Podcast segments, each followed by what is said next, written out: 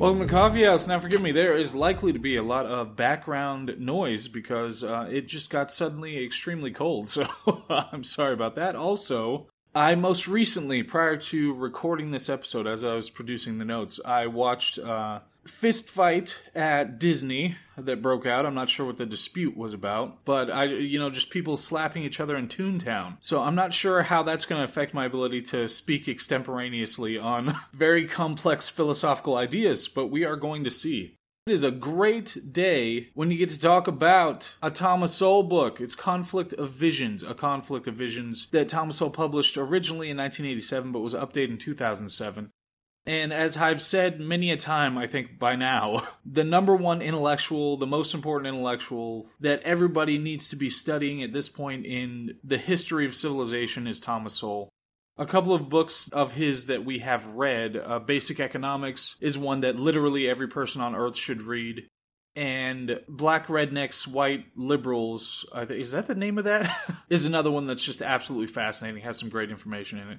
But this one is a conflict of visions. It questions why there is a uniformity in political opposition on so many issues. So when you find somebody's position on one particular issue, it's very likely that they're going to have this whole slate of other issues where they fall on the same on the same side.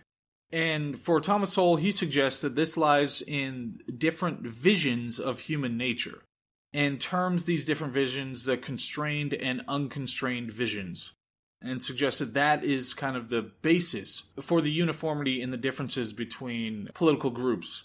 So, as always, we will talk about the contents of this book. We're going to do an analysis where we kind of evaluate how good or bad the book is, and then we will do a big picture to tie it into a broader understanding of the world. So, on to the contents. So to just kind of lay it out so we know the broader arc of the whole argument here, we have the unconstrained vision, which is kind of a utopian vision. It suggests that people are essentially good, that there's an ideal solution to every problem and that compromise is not acceptable, that collateral damage is the price of moving forward toward that utopia, and there are anointed ones who further us al- who are further along the path to this moral perfection and ought to be the harbingers of us getting there. And then there's the constrained vision. This is the tragic vision, which suggests that nature is essentially unchanging and self interested, human nature, that is. It prefers the systematic processes like the rule of law and the experience of tradition. It suggests that compromise is essential because there are no ideal solutions, only trade offs, it favors empirical evidence and time tested processes, and also asserts that people can't put aside their self interest. That's always going to be a motivating factor. So, in discussing this topic, I mean, he references a whole bunch of intellectuals. You know, there's Godwin, Burke, Mill, Condorcet, Dewey, Adam Smith, Rawls, Laurence Tribe. Although he's kind of a caricature of an intellectual at this point, he's he's ludicrous. He's ridiculous. But these different intellectuals fall on different sides of this vision dichotomy. So, like Adam Smith is kind of representative of the constrained vision. He talks about in The Wealth of Nations how self interest created this benefit, so people have that self interest, but it creates a benefit because of the system that's in place. It required people to do things for other people. It relied on incentives rather than on the dispositions of the people who have the ability to do something it incentivized people to do things for other people. And there's this idea government requires more experience than any man can gain in his entire lifetime. So, if effective government, the proper government, requires far more experience than any man can possibly attain. And Edmund Burke kind of summarized the constrained vision when he wrote of a radical infirmity in all human contrivances. So it's something that is just radically part of us, and there's nothing that we can do about that. So that's why we need a society that takes that into consideration and just has systems that try to produce the best results that you can get, notwithstanding those infirmities.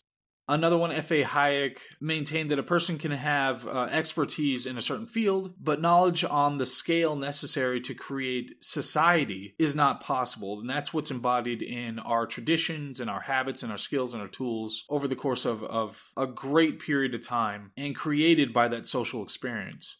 On the other hand, there are theorists like Godwin who concluded that reason is sufficient for regulating the actions of mankind. So the suggestion is that people are fundamentally generous and, and magnanimous, and that just their ability to reason is something that's sufficient to be able to create a civilization that's going to approach that utopia or achieve that utopia and you can add Rousseau and Condorcet. Now, I'm speaking in terms of kind of unfairly absolute terms when it comes to the unconstrained idea, the utopian vision. But just keep in mind, there are gradations of this. You know, it's one thing for somebody to say that we can have a perfect society that is utopian. It's another thing to use it as kind of the North Star for theorists like Godwin, who's just saying that reason, because man has the ability to reason, that we can actually approach that idea of utopia in a way that somebody on the other side, that somebody who's who's in a has a constrained vision would suggest is impossible.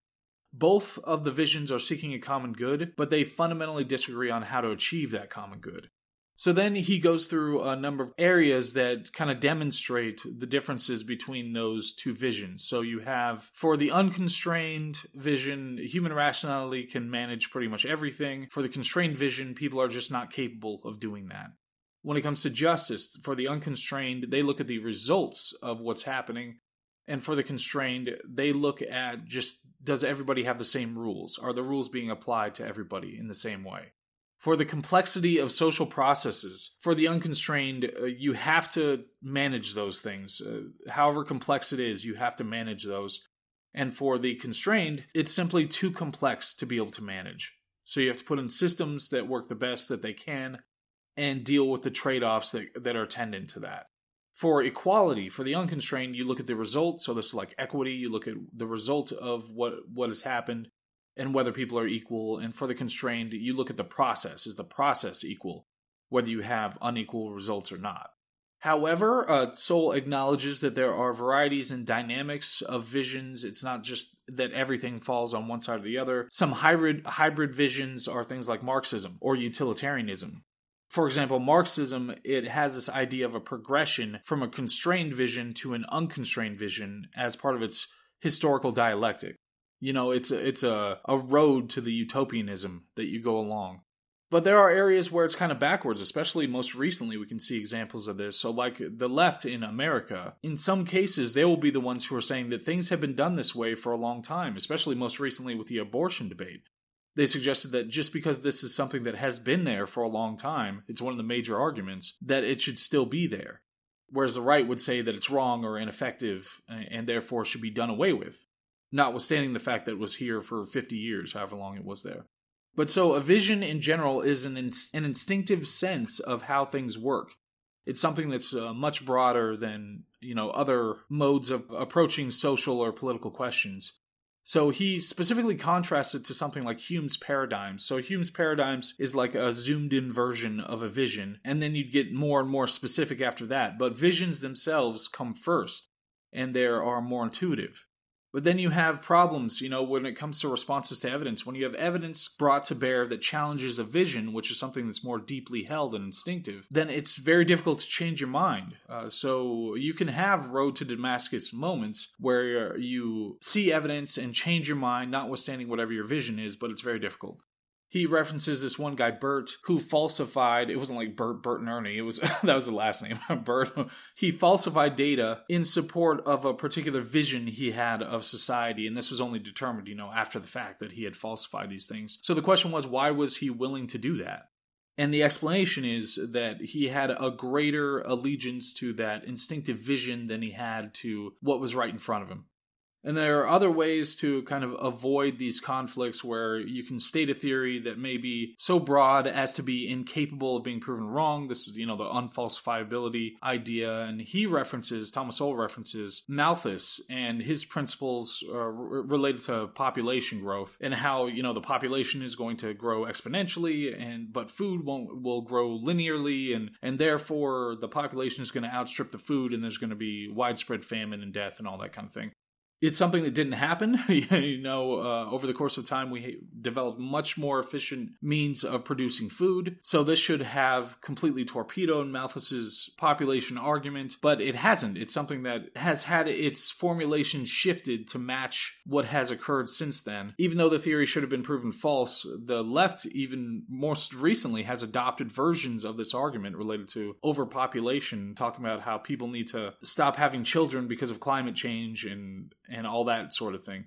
But there is a lot of room for rationalization when it comes to these visions, and we often resort to the visions to recruit allies. You know, we use those as a means to get people to agree with us on particulars uh, just because we get them to adhere to the vision itself.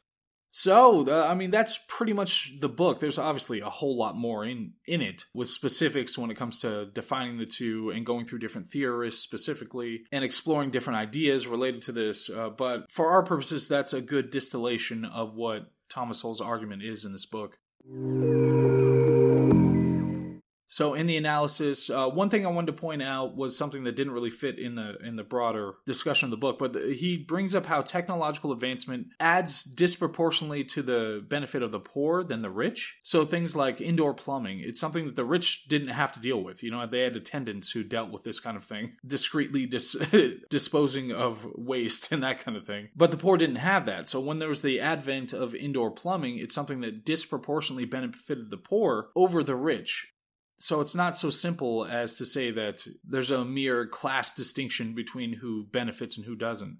So, having said that, so the underlying premises in our political positions, very important to point these things out. You know, obviously, there are certain ideas that undergird our politics, and uh, well, historically at least, I would have thought that everybody was trying to get the the best for the most amount of people. It doesn't really seem like that anymore, but just assuming that still is the case, you know, we are trying to get to, to the common good. That's what we're heading towards, and it is weird that we have such different approaches to that. And it's odd that there are these political clusters, even more so today, wherein you can pull one political idea out of somebody and you can guess with like 99% accuracy all the rest of their political positions. That's not something that should exist. In addition to that, we have demographic trends and the shifting of the Overton window and the ability to cultivate online communities with uh, ideological homogeneity I mean, you previously had to live in mixed communities intellectually. You had to run into people who thought things differently from you. You could just happen to engage with these people at various community events or at school or whatever else. But now, because of demographic trends and because of online communities that you can curate, it's much easier to sequester yourself from outside ideas. And when it comes to the book, dichotomizing isn't necessarily helpful. You know, yes, I think this has a lot of explanatory power when looking at the premises that are undergirding our political visions. But so what? Like, how do we use that to go forward or have better ideas or get off of these tracks? And one thing about Sowell, he is totally respectful to both of kind of the broad visions. He definitely prefers one over the other, especially over the last few decades of his writings. But he gives both of them their due. And obviously, he references, you know, a hundred different academics in this area and puts them on both sides. He's not just cherry picking people off of Twitter or something like that uh, to shoot down their arguments. He is giving both sides, both visions, their due and trying to understand, uh, you know, how to approach problems that face the world. So when it comes to big picture, we are kind of in the eye of the Dunning-Kruger storm. we have people in general, especially young people, who are more inclined to pretend they're absolutely certain about political issues because there's so much pressure to do that. It's like this weird social contagion where people have to exhibit this hostility and be assaultive in their disregard of people who think differently. It's it's like a immune response, you know?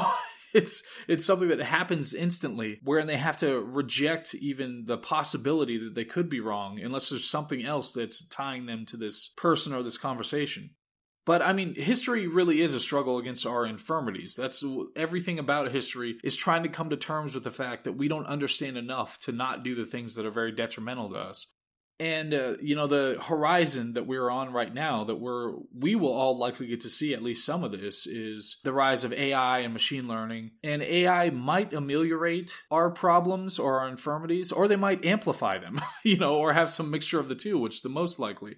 You can see it all the time just in you know the most rudimentary ai that we've had when it comes to just doing basic study or something like that that has a result that we don't like if an ai comes out with a result that we don't like socially then it's much more likely that we're going to adjust it than just abide by it so that we get a result that we don't like so math doesn't lie but people who use it certainly do I think the answer going forward is that humans need to be held to a stricter standard of granularity when it comes to political issues.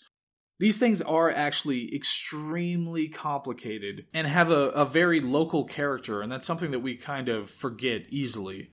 And I found the more people have to explain and I don't mean in a like confrontational way where you're really challenging somebody or something like that. It can be that, but it also can be just something that you ask them to explain the particulars of a political issue. And the more they're asked reasonable questions, not just like the gotcha questions or whatever, then the less blind allegiance they show. And just, just that softening of those edges when it comes to their political vision, I think is enough to get us, you know, back on the right track just people thinking that okay well maybe i shouldn't pretend to be absolutely certain about this political issue. I think that that's enough to kind of hedge our bets against uh, the the sweeping ideologically driven approaches that we're we're trying to take right now. So anyway that was a conflict of visions, and that's yet again Thomas Sowell. He always has something substantively important and meaningful, and suggests things in a way that I hadn't considered before. He's he's done that with every book we've read of his so far. So this one is no exception, and it was great to read it. And that was Coffee House for today.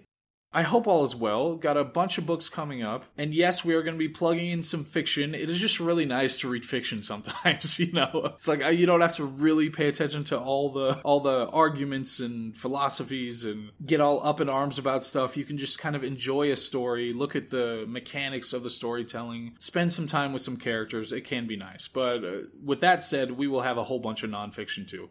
So I hope all is well and I will see you on the next one.